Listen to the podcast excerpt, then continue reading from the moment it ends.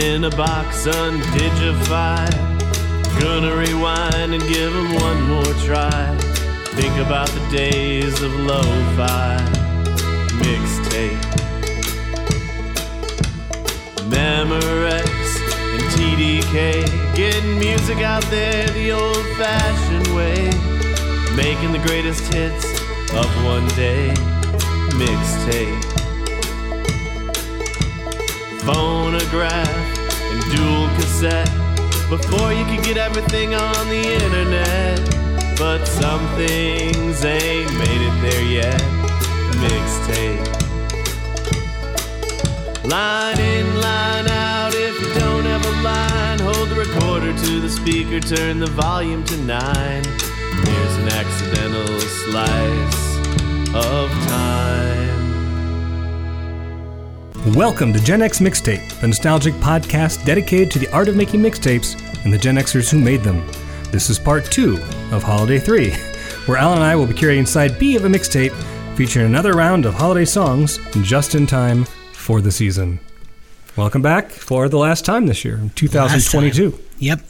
Uh, what a season it has been. I, I, I could not be happier with our season three. I mean, everything about uh, this summer uh, into the fall, into the winter, uh, has really just been very special. So, Yeah. I, you know, just at the offset, I want to say thank you to you know all the fans that we picked up, all the followers on social media. It's been it's been an honor. It's been a lot of fun. And thanks for your reviews and your emails, because really that's what, at least that's what keeps me going. Yeah. Um, it's you know a vanity project uh, where you don't have any listeners only goes so far, uh, but when you get a real audience, when you build a real audience, it, it you know you're not just doing it for Mm-hmm. yourself, and so there's a little debt of responsibility to Yeah. not only put on a, a show but try to put on the best show you can. So Yeah, and it's uh, yeah, our, our listenership it's it's tripled um, just in the last year. I mean, it's it's amazing Yep. what what what has happened. It's been very humbling. Yep. So thank you, thank yeah, you very thank much. you very much.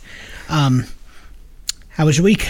It's getting close to time off as Yes. teachers. Um, yeah, yeah. Yeah. I, I just let's just say the September or August, I should say, through Christmas or through New Year's. New Year's goes really, really fast. Mhm, Every year. Um, you got a lot going on. You got football, got harvest festivities, Thanksgiving, a lot of breaks in there, Christmas, Hanukkah, all that stuff. But man, you come back in January. And it's this long marathon to spring break. and it's dark. It's, It's- dark. It's cold. Yeah, it's There, uh, there's football's not on anymore. You can only watch so many streaming shows. well, just daylight savings. I mean, it's just uh, the moment we fall back, that extra hour of sleep is not. Well, they're talking about getting rid of that. Yeah, I know. It's I'm, It would be nice. I'm hoping they do. I really am. But anyway, we're not here to complain about our weather again. No, we are not. Northeast Ohio. Pretty sure that's how we started last week. So, um, Good thing we don't record in, in the wintertime. right. All right, I guess it's my, my, my pick here. Yes, sir. All right, side B. Uh, I mentioned him last week as having one of the, um, the- I, I think, one of the greatest holiday records, at least in my top 10. Um, that's Harry Connick Jr.'s When My Heart Finds Christmas from 1993. And boy, this is a solid album, top, top to bottom. You know, he's got covers and he has, uh, I think, four original songs. And, um, you know, Harry Connick, I mean, uh, and I guess I'm not a Michael, Michael Bublé fan, but, Oh, no, but it's, it- it- it's a slam dunk when artists like this, when modern artists who can croon and who have a jazz sensibility, you know, it's just a slam dunk. Although I will say, Harry Connick, I, his first, first maybe half dozen uh, albums were were very much in keeping with you know what, what what Right. brought him to the attention of, Sure. of his fans. In the last maybe 10, 15 years, because when we were doing our uh, our Valentine's Day episode Mm-hmm. last year, I, I was looking at Harry Connick. I wanted to bring in something newer, and I had to go in Harry Met Sally because, frankly, he he's kind of I don't know. He, he's he's Adult contemporary. Yeah, very. Yeah, He's not adult contemporary. he-. It's they, all, they all seem to go that way. yeah, it's not. They? The, it's not the same They either music. quit. They either die quit or they become adult contemporary. Yeah, very uh, much. that was morbid of me, but yeah, it seems to be the case. So, with such a great album, you know, it's difficult to, to choose. Um, last, I think, last, well, one of the last two, I chose an original, which um, was must have been Old Santa Claus. Um, and this year, I decided to go with a cover. Uh, and it's not like it, it's a cover like I described last week, where it's like this revolutionary new sound. But unlike Jimmy Buffett, who does a straight cover and can't quite pull it off because he doesn't have the chops. Um, not his fault. Um, Harry Connick does have the chops, and so when he does a cover, a, a little jazzy b- big band, actually a big band version of Sleigh Ride, um, then you know it's going to be good. And it is. It's exactly what you expect. This traditional big band romp through the snowy hills on some sleepy road out in the country.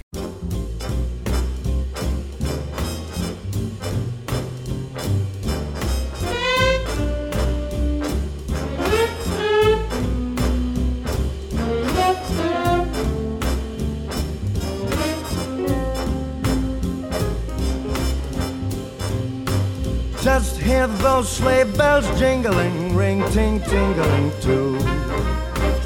Come on, it's lovely weather for a sleigh ride together with you. Outside the snow is falling and friends are calling you. Come on, it's lovely weather for a sleigh ride together with you. Giddy up, giddy up, giddy up, let's go. Let's look at the show. We're riding in a wonderland of snow. Come on, horsey. Giddy up, giddy up, giddy up, it's grand. Just holding your hand.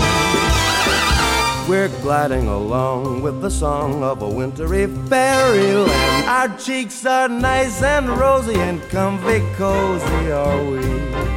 Ooh, we're snuggled up together like two birds of a feather would be. Let's take that road before us and sing a chorus or two. Come on, it's lovely weather for a sleigh ride together with you. Come on!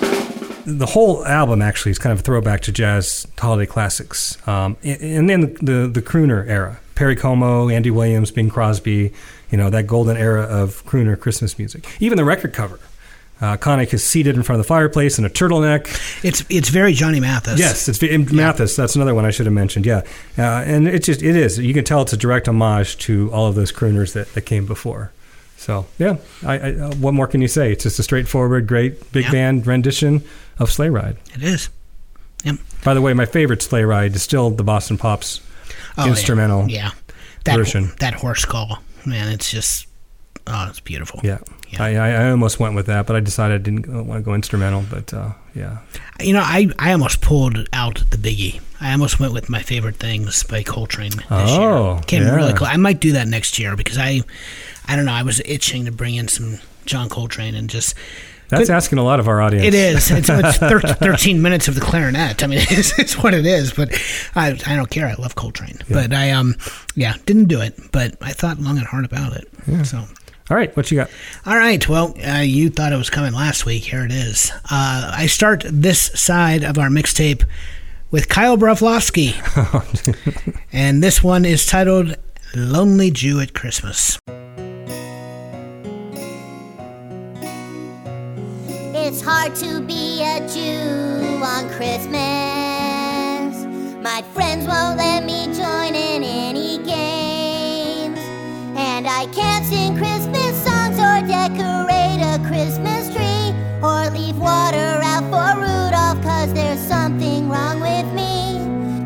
people don't believe in Jesus Christ's divinity. I'm a Jew a lonely Jew on Christmas. Hanukkah is nice, but why is it that Santa passes over my house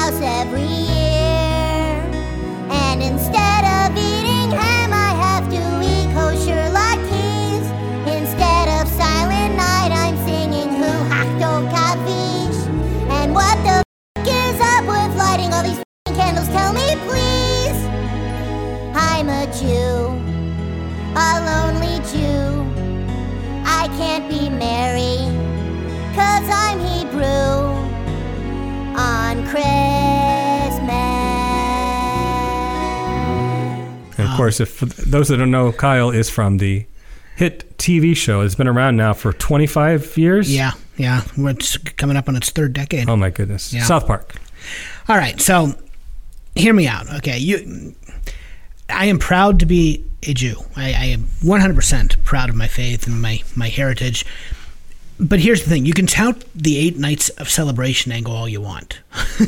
it is a fact that is held self evident by Jewish children everywhere that there is nothing like Christmas. It Just isn't. I nothing like a fragrant tree decked in glittering ornaments or, or strung with tinsel and topped with a star sparkly as the cosmos on a clear winter night in some storybook woodland scene, you know? Nothing like the, the fairy lands of shop windows or, or street gangs of carolers in sweaters and muffs or the ridiculous secular mythology of the North Pole and the elves and the reindeer. Uh, you got the Nutcracker, you got the Island of Misfit Toys, you got Frosty the Snowman, Judy Garland singing Have Yourself a Merry Little Christmas, Elvis singing Blue Christmas, you got the succulent Christmas ham, forbidden to Jews who hold steadfast to Jewish dietary laws, which I don't. You got kisses under the mistletoe, you got eggnog, the nectar of the goys, right?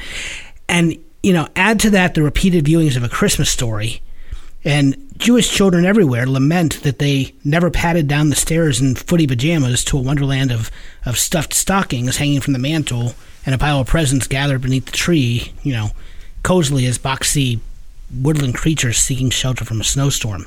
When you are on the outside looking in, Christmas for Jewish children is amazing. Okay, no, wait a second. Wait a second. Okay.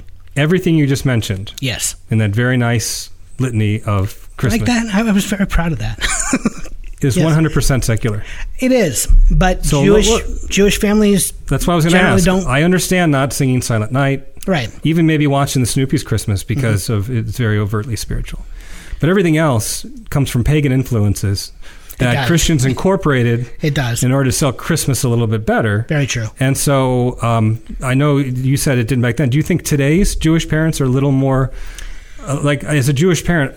You should say, "Hey, yeah, I mean, this other culture, this other faith has a fantasy about a guy that comes down the chimney, and not that, that you're going to play Santa for your Jewish kids, but to be able to watch Rudolph." Um, that seems a little strange to me that you wouldn't be allowed to watch that or participate in that just because No, well, It's here's the thing. Obviously, I can listen to the music. I wouldn't be doing this podcast. I meant when you were a kid. Well, you know, I know, I know.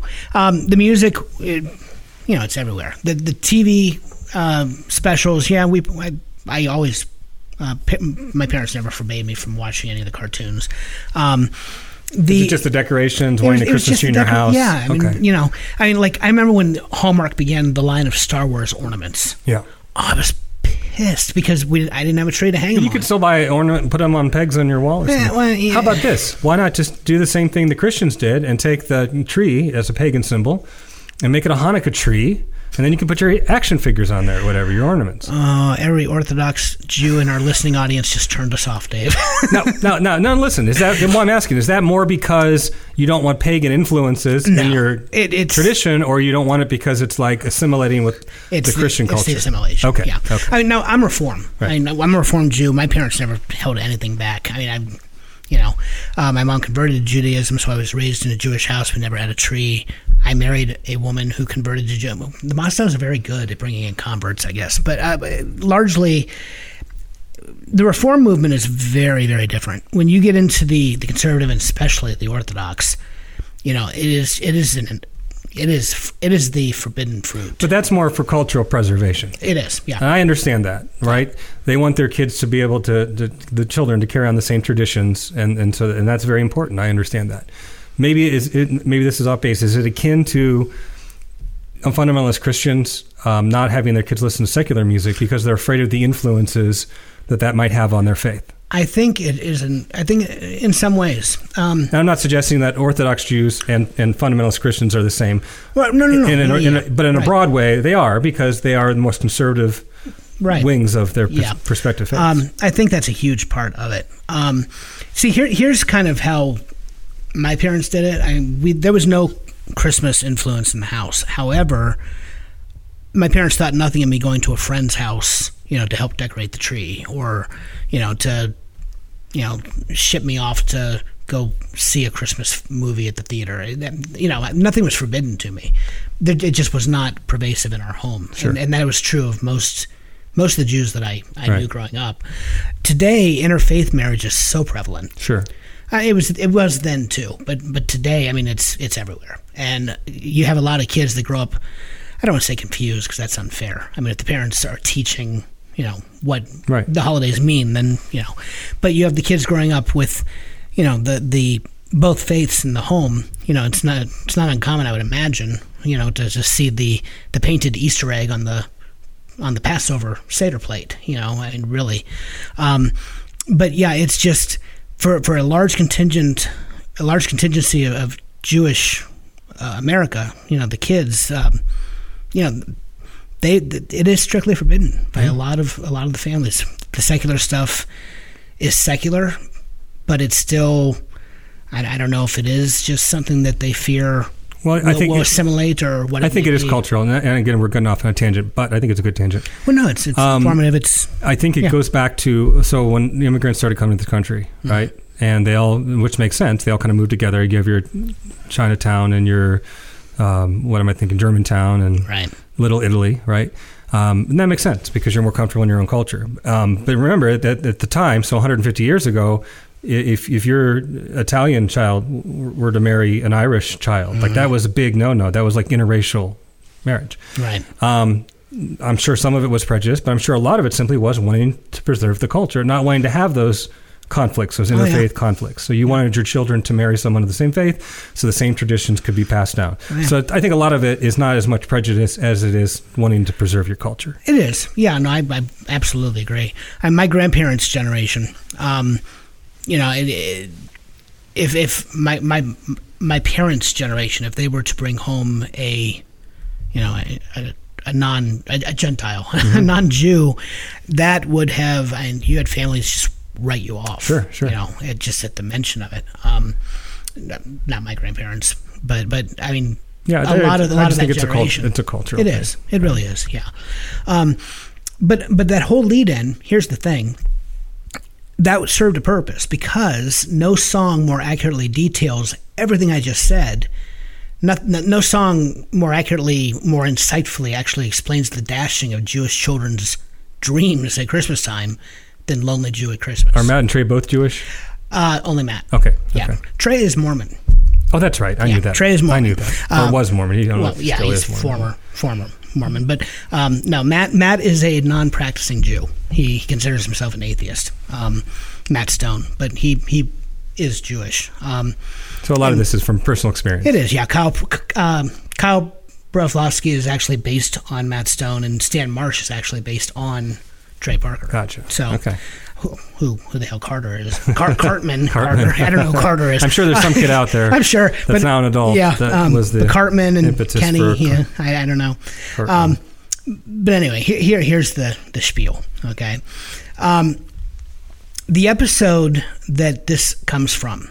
Um, it is um, titled uh, "Mr. Hanky the Christmas Pooh." Oh, I love that. Okay, Howdy ho. you know, ooh, that was good. That was very good. Um, yeah, The Lonely Jew at Christmas, it was featured on the ninth episode of the first season of South Park. And it was the episode that followed Kyle Broflovsky as he feels excluded from the town's Christmas celebrations due to being Jewish, finding solace in a sentient piece of feces, essentially. Uh, Mr. Pretty much sums up Mr. Hanky. Yeah, yeah, it is. Uh, Mr. Hanky does not come alive in the presence of other characters. He's like a Mr. Snuffleupagus, I, I suppose, uh, who consequently thinks that Kyle, um, all the other characters, they think that Kyle is delusional. Meanwhile, the townspeople remove all religious aspects of Christmas to maintain politically correct and inoffensive celebration in the town of South Park. Which is what we're doing with the show. really? now. Yeah, exactly. Guilty. Um, yeah, Mr. Hanky the Christmas Pooh. It, it was the first South Park Christmas episode, the first musical episode, and the first episode, as well as the only one of the first season in which Kenny did not die. So, yeah, it said a lot of firsts. The episode actually, um, you know, it's been lauded by Jewish media and by television critics both for its commentary on the way that Jewish children are overlooked during the Christmas holiday. Uh, a theme that's overtly stated by Stan, who says at the end of the episode that Jewish people are okay and that Hanukkah can be cool too, as well as Christmas. So, nothing like you know giving you the theme, which Stan. Who's who's the co-singer in this? It has to be somebody that we know. I just It- couldn't it- pick up on the voice. It is Matt Stone. Oh, is it? Okay. It is Matt okay. Stone, yeah. Uh, the special celebrity guest, yeah. Uh, so, yeah, it's Matt Stone. Um, but, um, yeah, that theme, I mean, it's, um, you know, Jewish kids, they, I it was not my experience necessarily, but I did know a lot of Jewish kids that you know it was like I said, it was just forbidden, and you know for some people, you know this this is another one of those Jewish themed songs that kind of just hits the mark. I mean, for the Jewish experience, really for any non Christian experience. I mean, it's not secluded. It's not Well, yeah, exclusive to the Jews right. by any means. Um, and two, here's here's the nice thing about this particular Christmas episode, though. For some people, television holiday specials are too saccharine. The one show that rarely gets accused of being saccharine is South Park, which has been gleefully, you know, affronting good taste for more than 20 years now. And Mr. Hanky the Christmas Pooh remains a holiday classic for good reason. Um, yeah, um, and then I had in my notes one final note. Uh, the version used for this mixtape comes from the album Mr. Hanky's Holiday Classics, which does feature a special celebrity guest. It took me forever to find out that it's Matt Stone. like literally, I searched I guess that was a joke because I'm trying to think yeah. who is this? It I sounds was, oh my good familiar. god! I was I, I was literally on Google for 45 minutes trying to find out who this special uh, celebrity guest is, great. and it's, it's Matt Stone is what I found out. Um, but yeah, Matt Stone uh, in this particular version, he comes, uh, you know, he, he makes an appearance in the back half of the of the track, and he basically cheers Kyle up and explains all the wonderful things that he does not have to put up with, not being like Christian. going to family functions. Family gatherings where the family gets drunk and sitting on the Well, at least they can the get lap. drunk. Can you imagine families that don't drink? oh yeah yeah That's I when you can, find a corner and you fall asleep. I can I can imagine. Yeah. Um, your turn. All right. Um, another one. Your special gift or a, a, a is a gift, not a special gift, just a Christmas gift for you by Phil Spector. Yeah, yeah. Christmas yeah. gift. I don't know why I want to put special in there.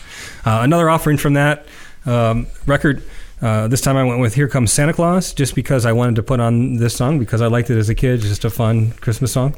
I was wondering why you went with Bob B. Soxx. Yeah, yeah. I, I, just um, it was more the song than anything else. I Okay. figured, you know, I needed to round out some of my choices. I didn't have a lot of traditional stuff. No, so. no, I'm cool with it. It's just Sleigh it- Ride It's and- probably my least favorite song on the album. Well, I good was- then. I'm glad I picked it. you Yeah, fair, yeah. What fair is fair. So- but they're all good. So that's like saying, yeah, no, you know, I'm, I'm- yeah. The bar is really, really high. Yes, And see, yeah, yes. But I, I just tend to go with the Ronettes or the Crystals above. so I was just curious why I you picked give it. Bob B. Soxx, and that's how it's spelled. Bob B. Soxx. Yes, it is. Uh, and the Blue Jeans from 1963. Um, Here comes Santa Claus.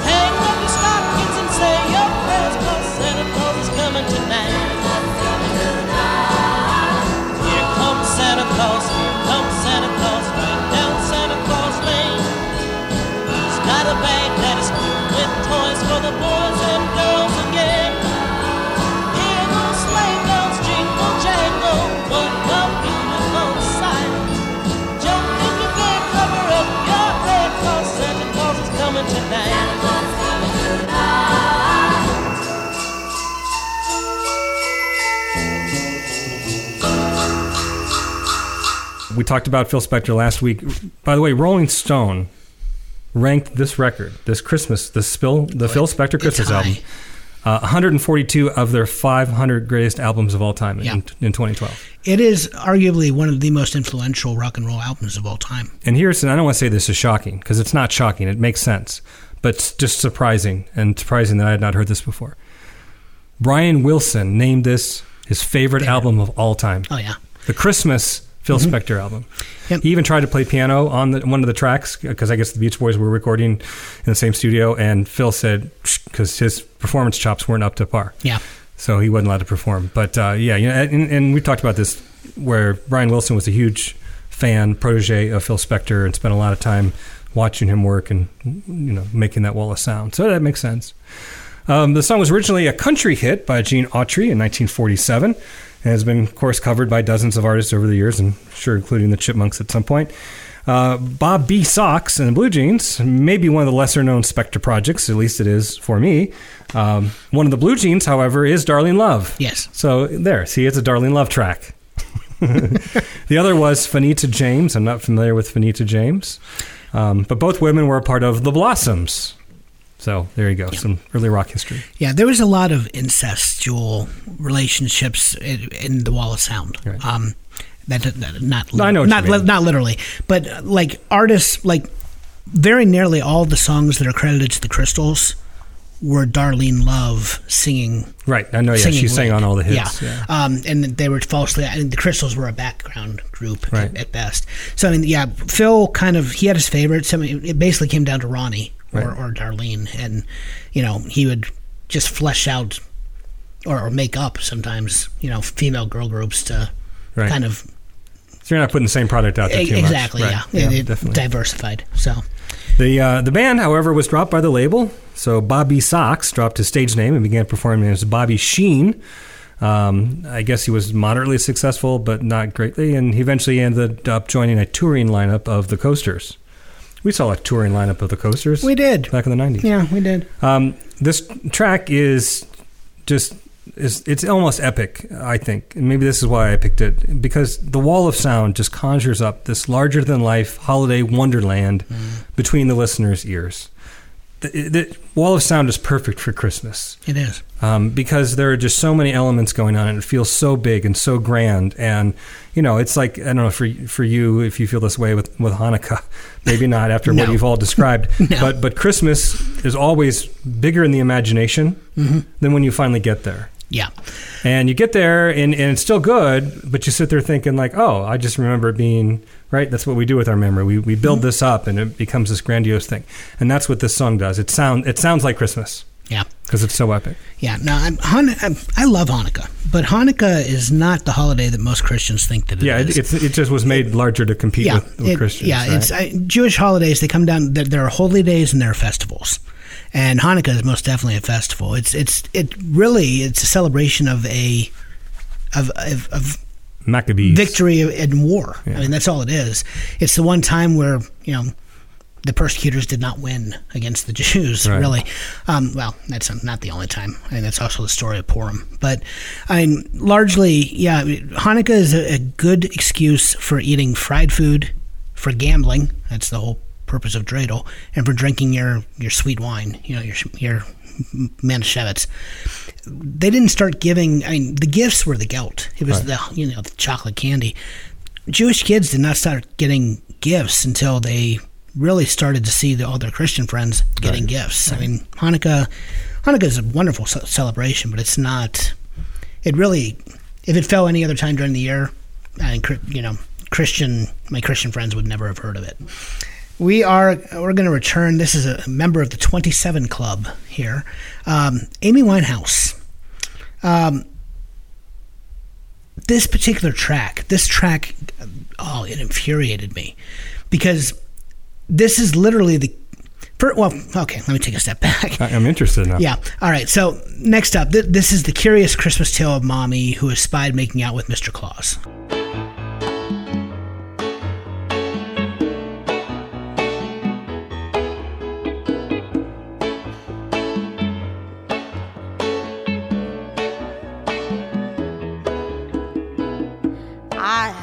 Saw mommy kissing Santa Claus underneath the mistletoe last night.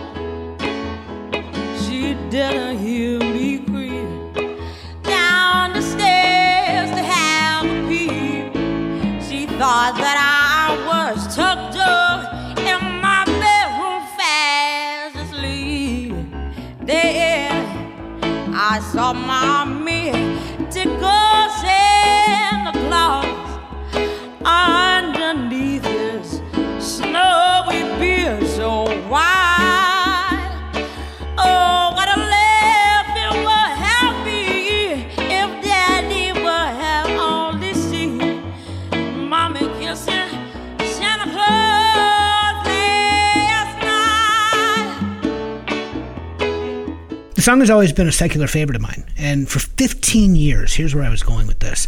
For 15 years, I searched high and low for information about a little known recording of this song by the legendary Amy Winehouse. Okay.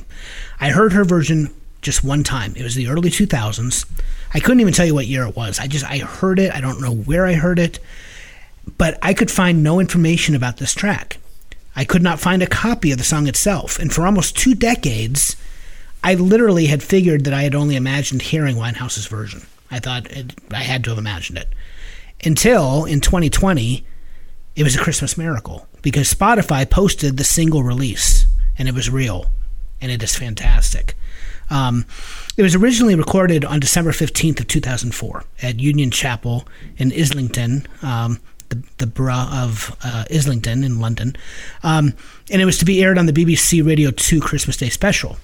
The track was unreleased here in the States. It, it just never made its way across the pond, which was criminal because Amy Winehouse's bluesy, raspy version, and it brings to bear all of her Aretha Franklin influence with her own unique swagger. And I, I dare you to find a, a more appropriate version of this song given the song's subject matter. I mean, it is just what she does with this, and it is a live recording, but it is crystal clear. I love it. I love this track. And yeah, I could not find. I, I thought I imagined this for 15 years. And Yeah, there there are some things like that. I can't think of any examples, but I go out and, and look on, on the web, which you can you know, find anything on the web, and and I couldn't find any evidence of, of, of something like. Here's one I can remember. There was there was a sitcom, and I think it only lasted uh, maybe one or two episodes before it was canceled. Right? I don't remember the name of the sitcom, but I remember there was a scene where people were playing poker. So, by the way, if this resonates with anyone in the audience, please let me know because this has been driving me nuts for, for, for a long time. They're playing poker, and there's kind of a cheap knockoff of a Mr. T kind of character. Talks like Mr. T, but he's really not Mr. T, but he's kind of the comic relief. And all I remember was during this poker game, Donald Trump is playing poker. And I remember had having this is like in the early '80s, so I remember hearing about Donald Trump. You know, the, they used to, you know Billy Crystal would make jokes about him, you know, collecting buildings like trading cards and so forth. So I knew he was this real estate mogul. And I remember th- I thought it was weird. I'm like, why is why is he in this show? Like he's not an actor. And of course, of course, he would eventually be on any any right. guest star spot, including Right. Home Alone too. And so I, I, I guess maybe that's what reminded me of this. And I thought, what was the name of that show? And, and 'cause another show like that was Sledgehammer. But I figured out I love Sledgehammer. I figured out that I was, loved that, that. actually existed. Yeah. I still have not. I've I've, ty- I've typed all sorts of combinations of, you know, sitcom, poker, Donald Trump, early '80s uh, actor, and uh, nothing comes up.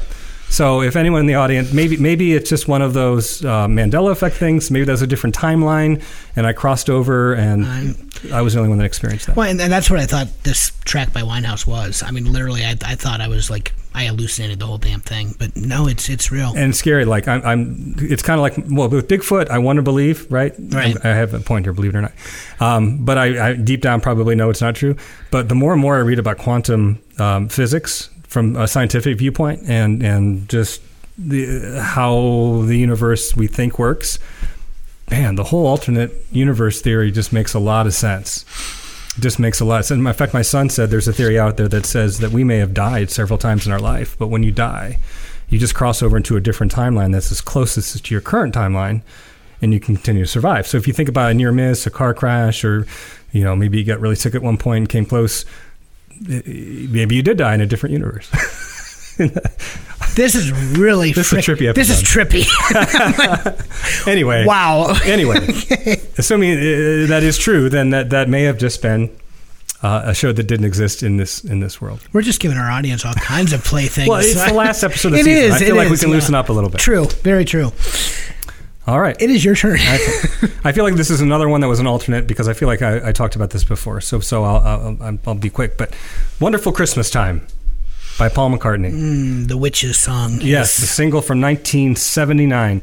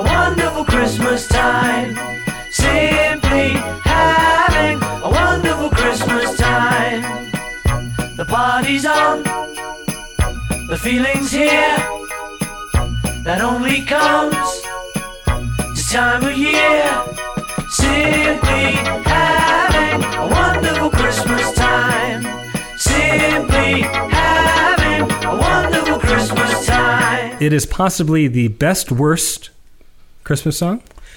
It's definitely one of the best worst Paul McCartney songs. Well, it certainly it earns him royalties and tarnishes his legacy at all at once. It does. So, Hate it or love it, the song um, has this solid spot in America's holiday pop music canon. Yeah, it's not a good song. And I understand why I did before. We talked about last week. '87 was kind of, in my mind, the watershed year for holiday rock music or pop music. So before that, you didn't have a lot to go on. And so when 109, 107.9, which was the rock station in Canton, would play Christmas music, you had the same ones over and over again. You had John Lennon's um, Happy Christmas. Yeah. You had um, Stevie Wonder's Someday at Christmas.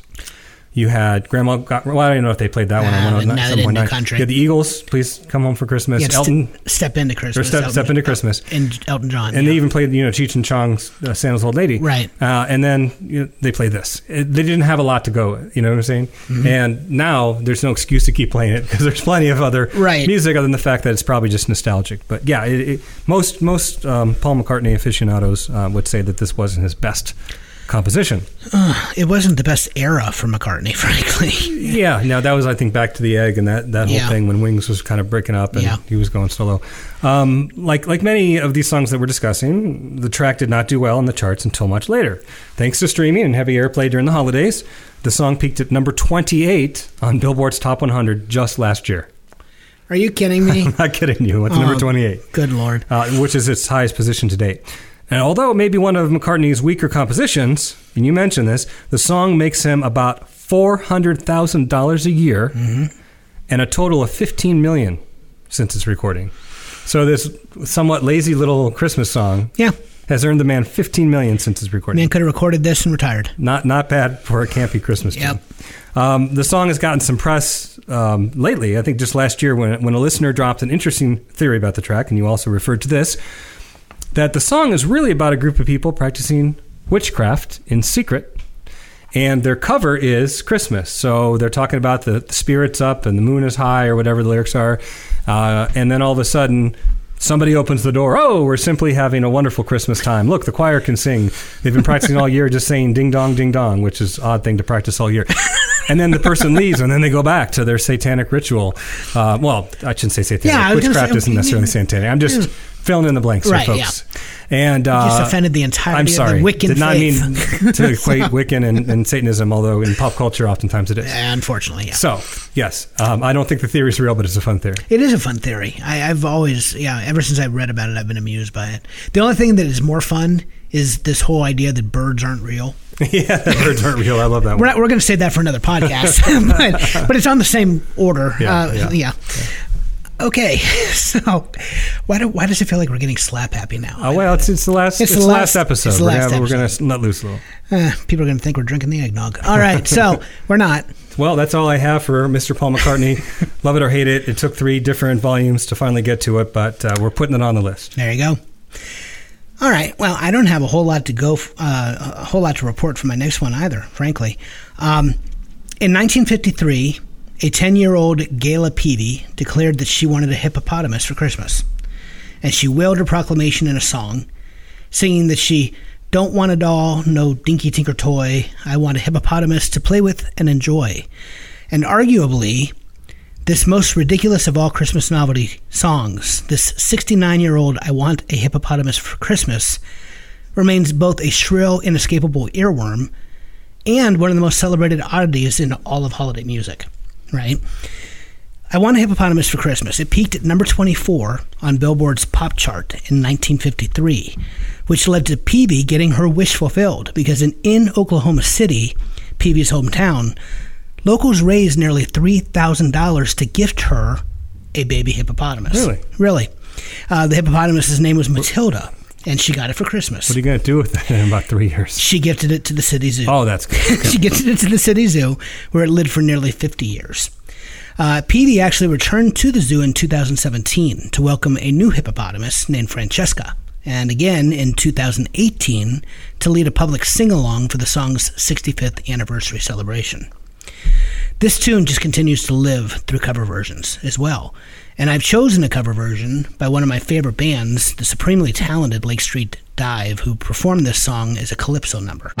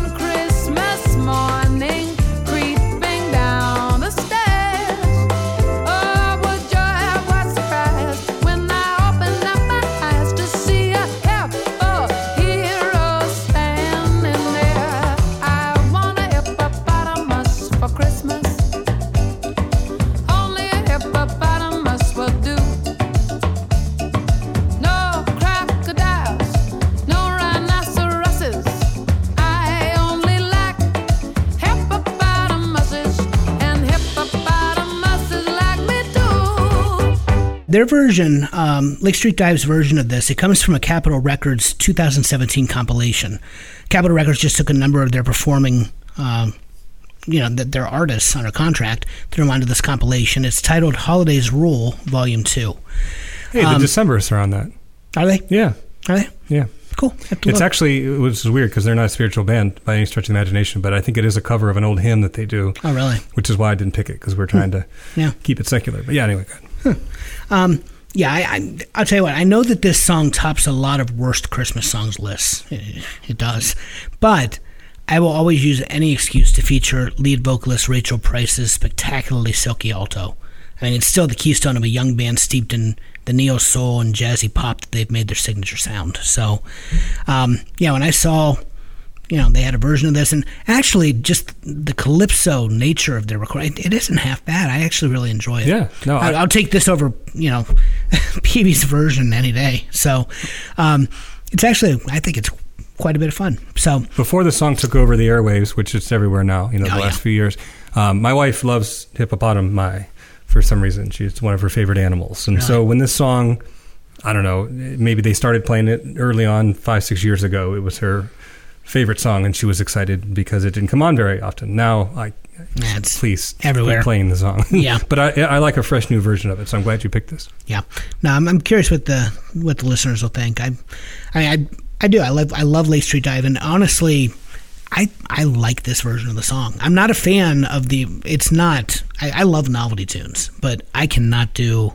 I want a hippopotamus for Christmas. By the way, there is a version that is that goes. I want a hippopotamus for Hanukkah, Oh, and there's out there's also a version that says I want a hippopotamus for Kwanzaa.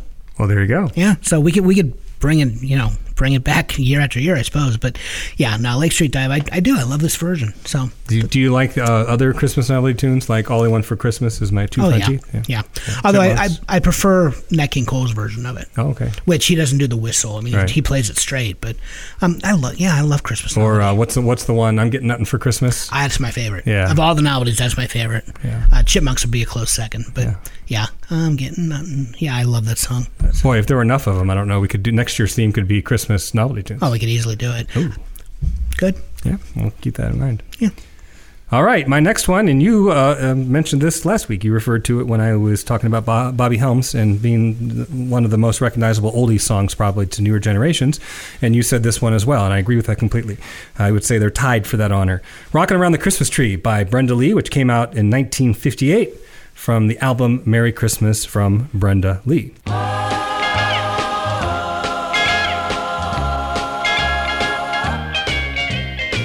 Rocking around the Christmas tree at the Christmas party hop.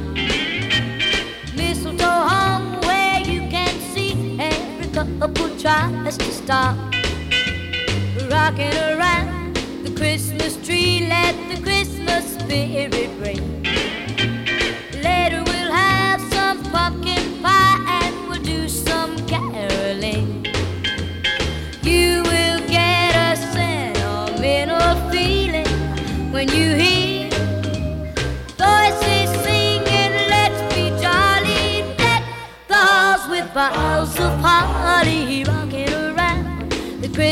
Tree. Have a happy holiday. Everyone dancing merrily in the new old fashioned way.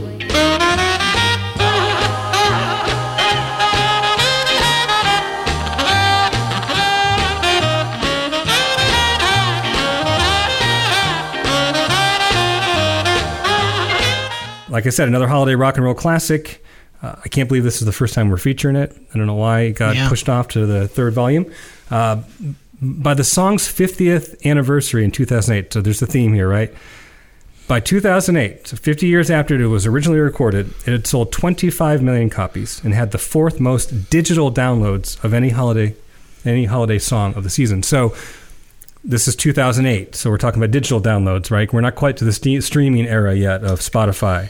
Um, it's back when when Journey, uh, "Don't Stop Believing," was the number one digital download, and Right. everyone's like, "Look at this song; it's like 30 years old, and it's number one." So that's when we kind of started transitioning over. Yes. and I think people wanted to start making their own Christmas, you know, mixes and playlists, and so it got a lot of downloads. The song was written by Johnny Marks, who of course penned Rudolph the Red-Nosed Reindeer and other Christmas classics like Holly Jolly Christmas. An instrument, actually, an instrumental version of the song appears briefly in that famous Rankin Bass Rudolph special, which it's funny because I'm sure it's true, and I'm going to look for it this this year when I watch it. But I don't ever recall hearing it. But apparently, when the reindeer games are going on, they play this instrumental in the background. Do they really? Yeah. So I'll have to go back and listen for that. Yeah, no, I, and you know Johnny Marks, he was actually he was one of those famous Jewish uh, songwriters. Yeah. He, Irving Berlin, there.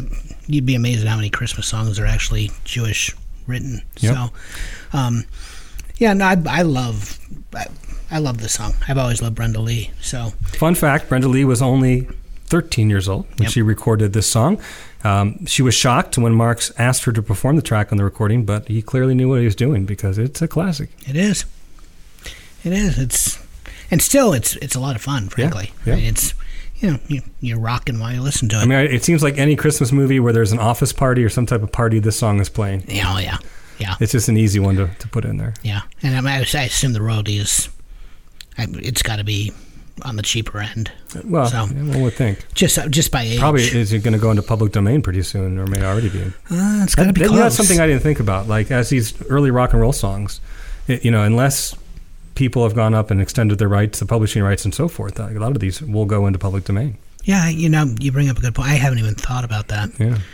Just the idea that Johnny B. Goode could be, you know, A free-for-all. A free for all. Yeah, you know, yeah, that's uh, to me that's unfathomable. But Yeah.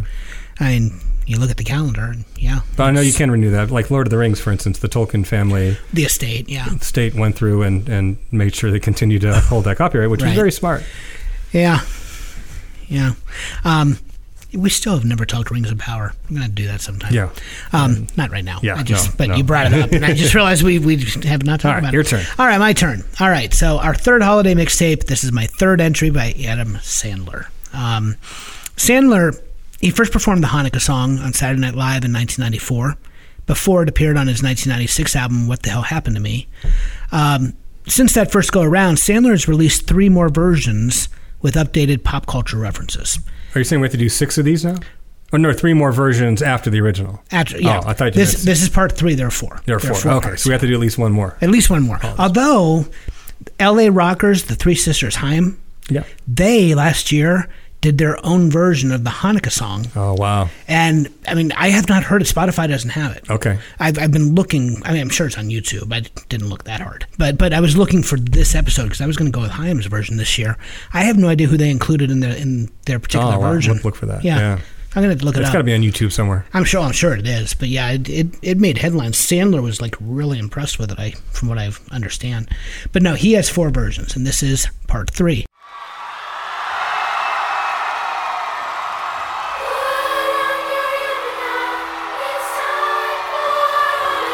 Good, guys.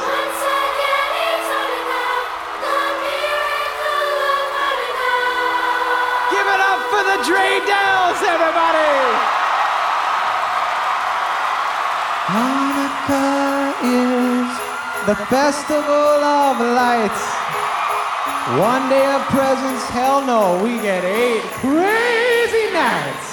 Oh, But if you still feel like the only kid in town without a Christmas tree, I guess my first two songs didn't do it for you. So here comes number three.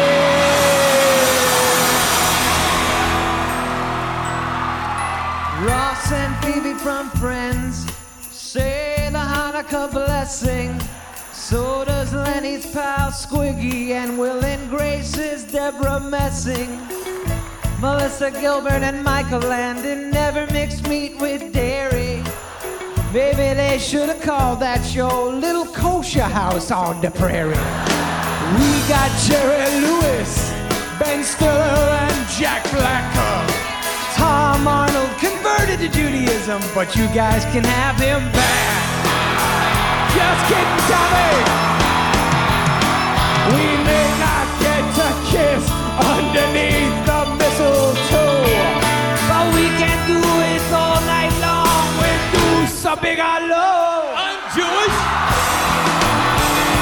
Oh my God, sweet Robbie Schneider is here.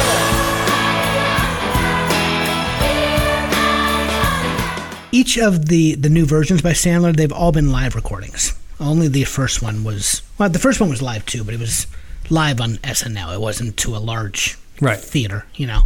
Um, And I think didn't he re-record it for yeah, the studio? Yeah, he re-recorded studio version, Yeah. yeah. Um, but yeah, last year's to everyone's surprise, yeah, El Chaim recorded their own updated version, so I gotta hear it. But this year, bringing the Hanukkah Song Part Three, this one was featured in, on the 2002 soundtrack to his animated holiday entry, Eight Crazy Nights. Which is a movie you can skip, folks. I'm just, just trying to do you a favor. You can skip. Adam Sandler Nights. productions are hit or miss. They are.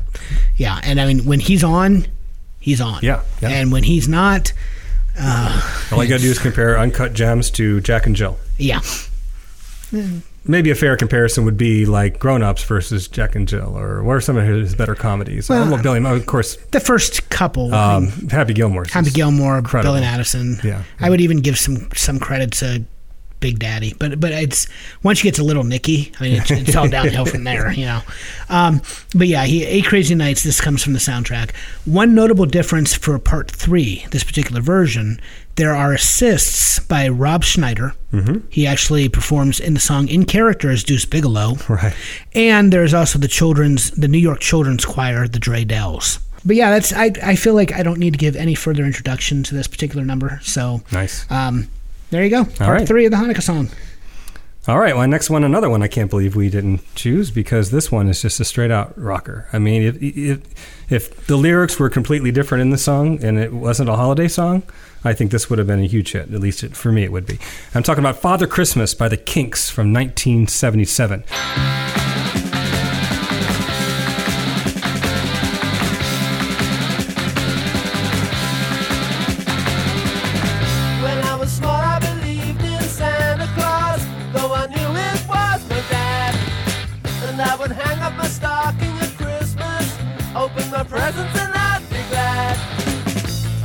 Last time I played Father Christmas, I stood outside a department store. A gang of kids came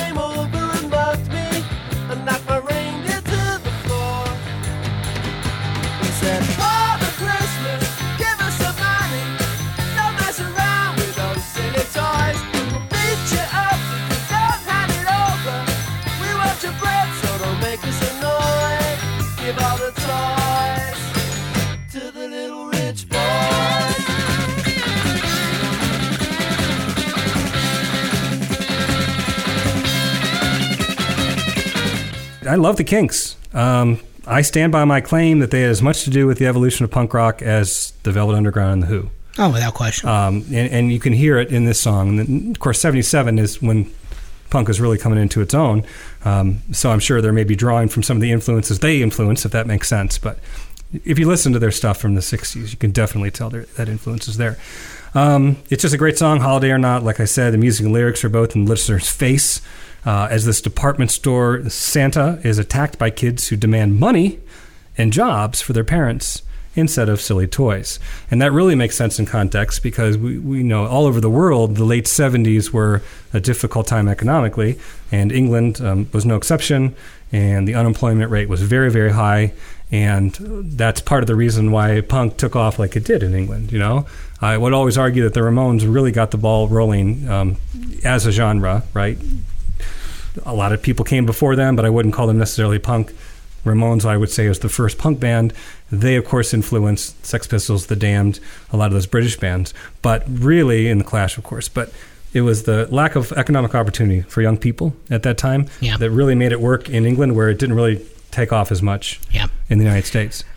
Um, you know, yeah, there's a humorous undertone to the whole song, but like great pieces do, there might be a humorous undertone, but it instructs and reminds us that Christmas can be very, very difficult for some families. Yeah, no, I, this is one of the greats. Um, and you know, it's it's I it was a song that growing up when I would hear it, I, I didn't I, I really didn't understand the the gravity of what was being you know explained in the in the in the song. And yeah, I mean, it's just it's kids that you know we don't want the monopoly money. You know, we need the real thing. The one line from this song though that is always it just feels so out of place is when he asks for the machine gun.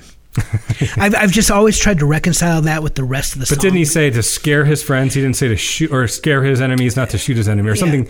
I got the impression it was more just a show of Yeah, it was. Um, but if you've got a machine gun, um, what is it?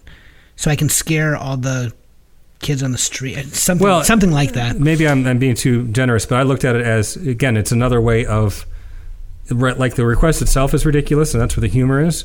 But the underlying the fact that this child feels like they are unsafe where they live Oh, okay. because they're being beat, beat up or you know by older kids or bullies or whatever is kind of sad too. It is. Yeah. I mean, that eh, kid should be asking for you know kid things, uh, not cash and weapons. Right. So, what type of environment are they living in? Yeah.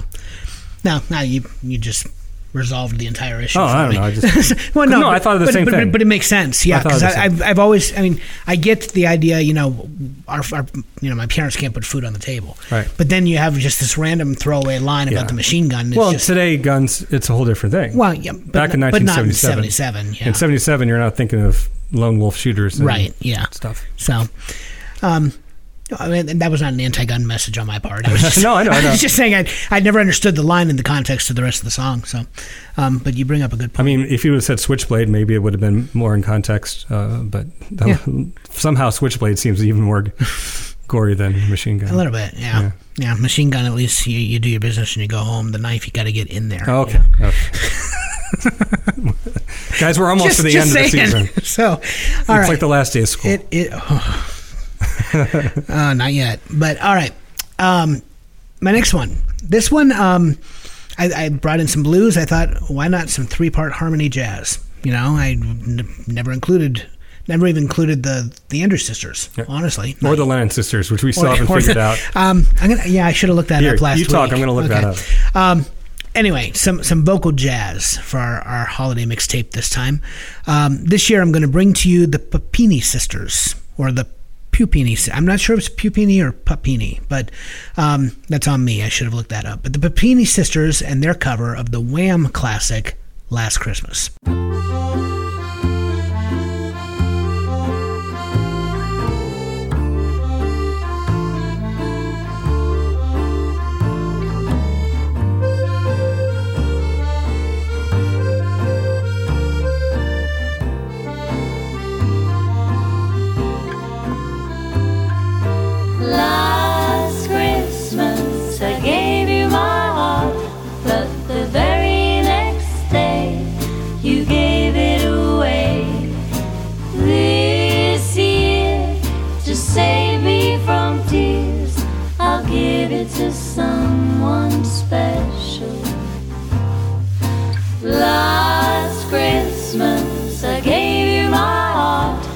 But the very next day you gave it away. This year, to save me from tears, I'll give it to someone special.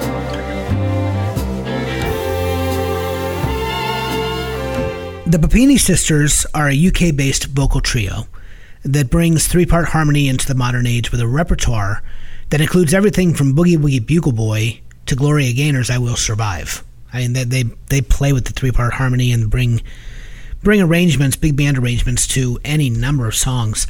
Um, they were inspired largely by the Oscar nominated film The Triplets of Belleville, which was a French animated movie which featured a 40 style harmony group. Uh, the Puppini sisters, um, they are Italian born singer Marcella Puppini and English singers Kate Mullins and Emma Smith. Um, the three are not related. But the name, the Puppini sisters, was chosen in tribute to their musical heroines, who were the Andrews sisters. Uh, much like the Andrews sisters, the Puppini sisters dressed in, um, they still do dress in 1940s style wardrobe. They're, they're just incredible. And their, their love for the genre is on full display as they sing with just these inspired harmonies. Uh, the, the trio are probably best known for providing the guest vocals on Michael Bublé's cover of Jingle Bells. Um, but I think they shine far brighter on their own material. If you're a fan of three part harmony from the big band era, their artistry is just gonna it's gonna blow you away, and I, I promise that. The, the trio are backed by a three piece band featuring Martin Kolarides on guitar, Henrik Jensen on double bass, Peter Ibbotson on drums. And really, the girls, they rose to stardom during the burlesque revival that began in the 1990s and have since earned quite the celebrity following. From Sharon and Kelly Osbourne to Vivienne Westwood, Kate Moss, Stella McCartney, to members of the royal family, including Prince Charles, Charles uh, Camilla, the Duchess of Cornwall, uh, Prince William. Wait, So- what? A burlesque revival? How did I miss that? You, you don't know about the burlesque revival? Dita Von Teese alone in the 1990s brought. That must be a different timeline. I must have crossed over and missed that whole You thing. missed burlesque. Well, it's still going. Still going strong. okay. Going strong where? um, everywhere. I mean, you got it obviously in Vegas, New York, LA, but Cleveland. There's a Cleveland burlesque. Interesting. There, there are burlesque shows all the time in, in the Cleveland area. Interesting. All the Oh, big cities. okay. Yeah. Um, wow. I'm, I, I'm, it's just a different timeline. I jumped over here at some point since all that happened. okay. Yeah. It makes sense there would be one. I just have no yeah. recollection. No. Uh, yeah. Uh, Dita Von Teese, I think, was the kind of the the. Never real- heard of her. You never heard of? Dita, she was married to Marilyn Manson for a while. Oh. Not that I mean, she came to her senses and divorced the guy, but it was still, um, yeah, he uh, he he was Mr. Von Teese for a Not, while. not not one of our, our favorite hometown no, sons. No, no, we I don't I don't claim him, but but nonetheless, um, yeah, Dita Von Teese. You don't know Dita Von No, I don't. Teese? See, that's why I think I, I it's a different timeline. Okay, um, I, I just proved the quantum theory. you really did, I yeah. did. But yeah, burlesque, it's it's a thing again. Um, and the Puppini sisters, they they played a role. Um, but yeah, it, it's. Um, sorry, you totally threw me Sorry. off with that. so, um, yeah, if you wish to compare the Puppini sisters to the Andrews sisters, though, uh, this Christmas album, uh, the one from which I, I pulled last Christmas, their their Wham cover, uh, it's a great place to begin because they do include a cover of Mele Kalikimaka and the, whole- the that Hawaiian themed Christmas song we talked about it earlier, made famous by the Andrews sisters and Bing Crosby. It's just one of the many highlights on this terrific uh, Christmas album. Um, it, it really lets the Puppinis have a ball uh, for the jazzy waltz treatment of my selection because what they do with Last Christmas, I love this. It almost has a like the Italian bistro feel. Like I, I, I don't know. I when I hear it begin, I think of Sway by by Dean Martin. It's a very similar introduction to the song, um, but they also have sultry seasonal staples such as Santa Baby. You know, so yeah, if you want to revel in the glamour and rejoice in the swing and lose yourself in the harmonies, this might be the album to do it with, and hopefully you'll you'll enjoy their cover of Last Christmas by Wham. By the way, the Lennon sisters were a vocal group. Were they? Four women Okay. from uh, the mid to late 50s, early 60s. Very popular on the Lawrence Welk show. That's why I would know nothing about them. And, and, and So- my grandmother, um, my, my dad's mother, would watch that a lot. So I probably, when I was over at her house, forced to watch Lawrence Welk. was Lawrence Welk still on at one? Well, re- reruns on? PBS. They like they would show Oh. the reruns. And my dad told me a story once that he felt the same way growing up watching that. And his his mom said, "Well, don't worry. When you're my age, you'll like Lawrence Welk." And my dad's like, "I'm her age now, and I don't like Yeah, Lawrence oh, Welk." yeah. Okay, so it was a Lawrence Welk production. Yeah. I am, yeah, I. Well, even then, the fifties and sixties, that's you know, it's very different from Andrews. The Andrews sisters were thirties. sure, sure. I just had the sisters thing in my mind. Yeah, I, you got me on that one, but I, I, I will concede I know nothing about Lawrence Welk, and I really am quite happy Well, to I keep it that way. Clearly know nothing So- about burlesque, so Yeah, that surprises me. And not, not that I thought you would be going to the burlesque shows by any means, but it's, it's cabaret is like the most I. I yeah, but it, but it's been it's been so prevalent, like in the for the last like thirty years. I'm just surprised that you hadn't heard of it. It's a uh, So, different world. Yeah. All right. So be it. My last pick, huh? Yes, sir. This is this one again. We have to determine the order, but this this might be a good closing song to consider. Um, this is "Thank God It's Christmas" by Queen.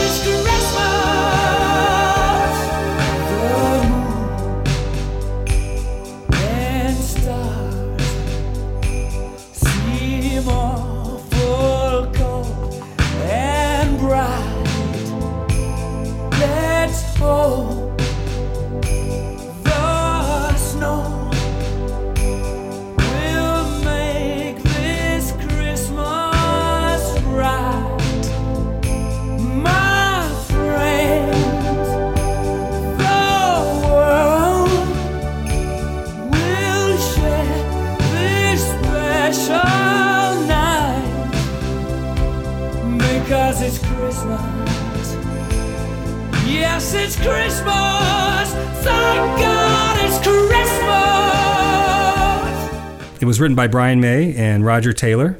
It may not be the most dynamic of all holiday songs. It's, it's pretty mellow. It's pretty reflective, uh, and, and, and very sentimental.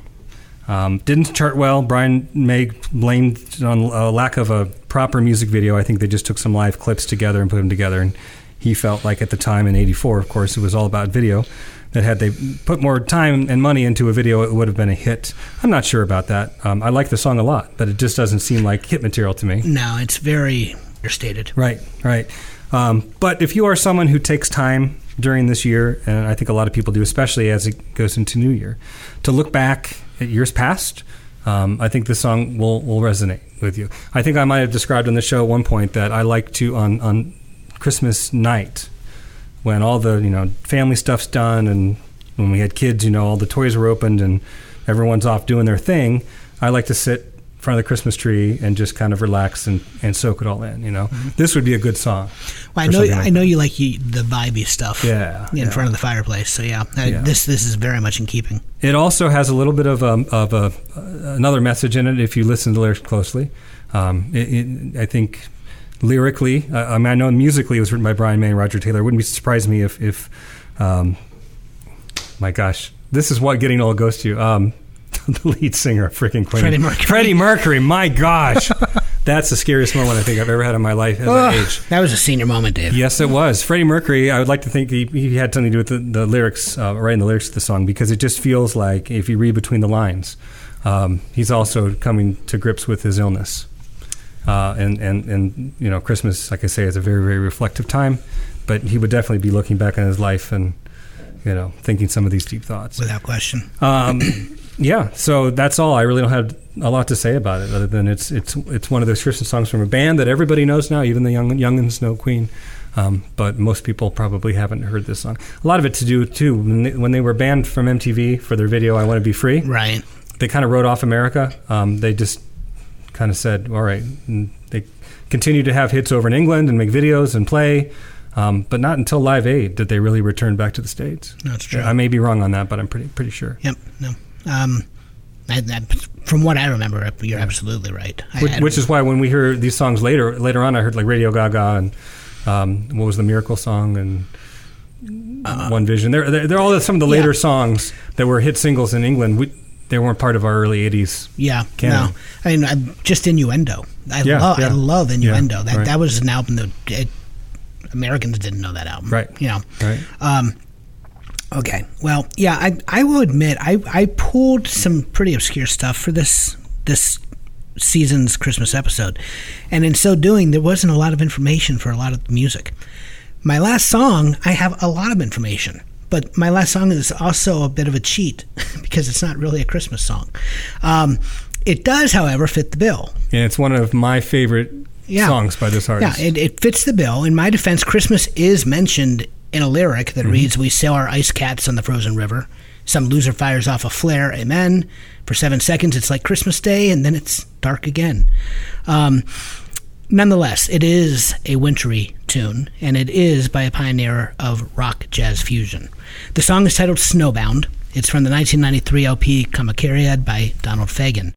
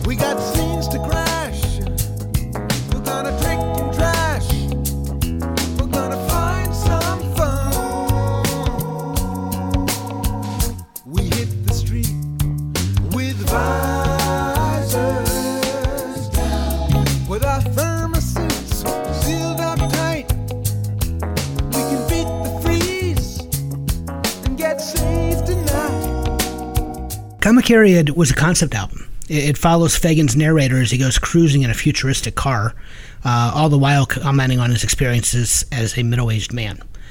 Uh, the album is considered to be the central installment of a larger trilogy, beginning with the 1982 LP The Nightfly, uh, containing fantasies from Fagen's youth, continuing through the middle age observations of Kamakiriad, and then followed by 2006's Morph the Cat, which is Donald's reflections of, of old age.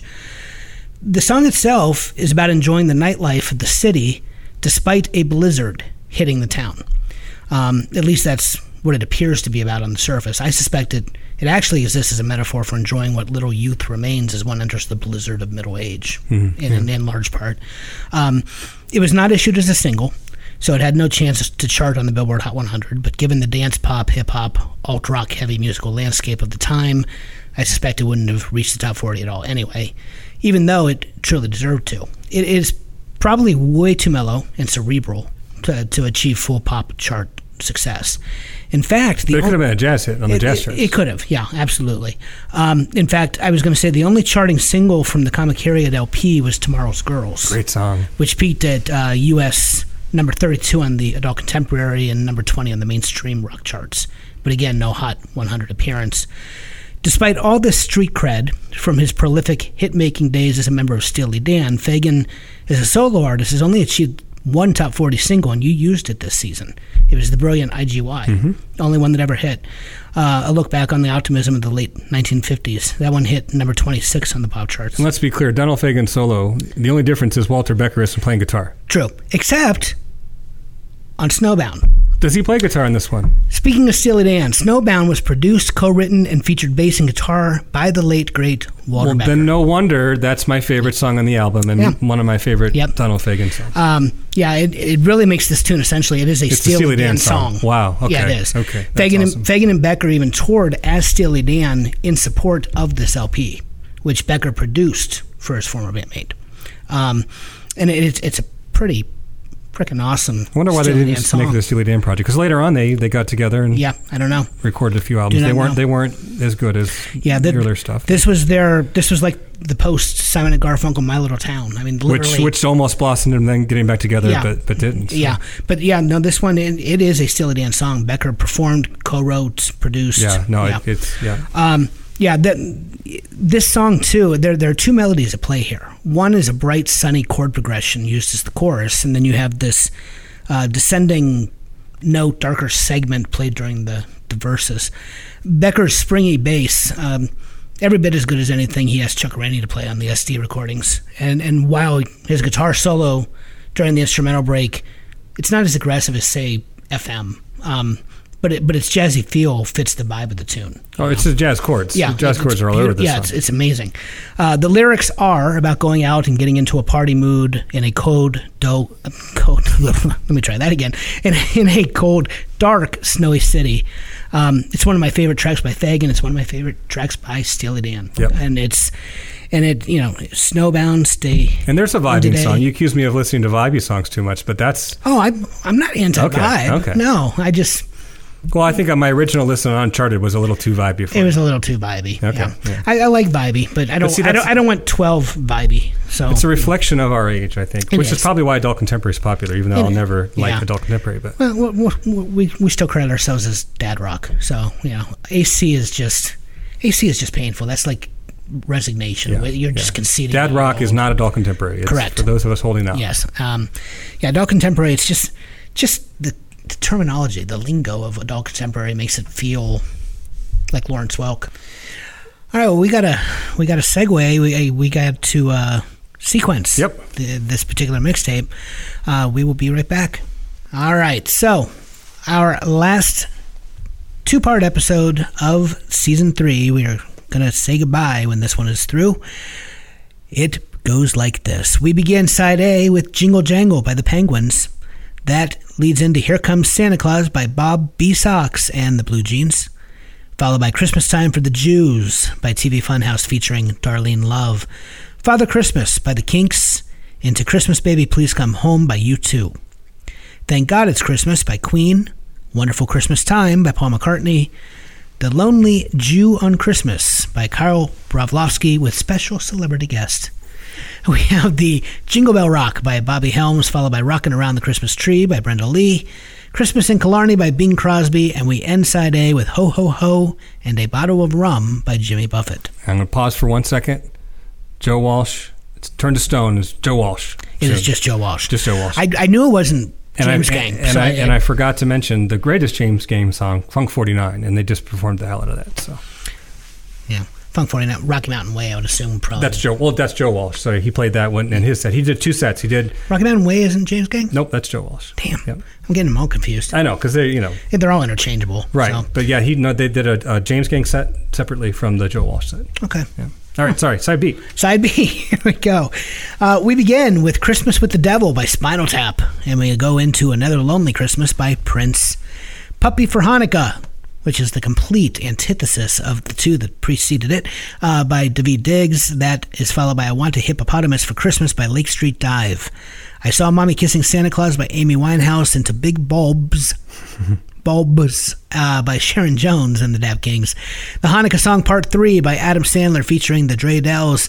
Lonely Christmas Eve by Ben Folds, followed by Santa's Blues by Charles Brown. Then we have Sleigh Ride by Harry Connick Jr., Last Christmas by the Puppini Sisters, and we end our third holiday mixtape with Snowbound by Donald Fagen. And I got to revise it once again. Turn to Stone, even though I think it made of later appeared on a Joe Walsh record, originally appeared on the Barnstorm album. That's what I said. I thought it was Barnstorm. Yeah. Um, I don't know. I, I do. I get them all confused. I mean, the only Joe Walsh I know is not Joe Walsh. Is the Eagles. so everything else is just kind of it, it's Yeah. it's an umbrella. You know, everything falls neatly under the same sound, really. Um, but I do love me some Joe Walsh. Yeah, I, w- I would have loved to have seen that concert. Anyway, that is our holiday mixtape, and we are done. Season three is in the books, and I guess we, we will see you in February. Yeah, yeah, February. Um, hopefully, um, you know, if, if you're a new listener to the program, if you just picked us up this year, uh, you have quite a back catalog. I think we're around 80 some episodes now. Yeah. Um, so you'll have plenty to, to keep you going until next season. If you've been a loyal listener for three seasons and are all caught up, um, tell your friends. Um, you know, wintertime, there isn't a whole lot to do if you live up in the north, right? Correct. Can't be outside like you mentioned last week. It's dark all the time, so why not? Uh, why not listen to a podcast that uh, hopefully we don't annoy you too much and you learn a little bit about rock and roll in the meantime. All right. Well, that's all for this season. Hot funk, cool punk, even if it's old junk. Another mix of memories awaits next year. Wow. It feels so good to say it too. Yeah. Next year. But for now, press pause, lift the needle, hit eject, and we will see you in February.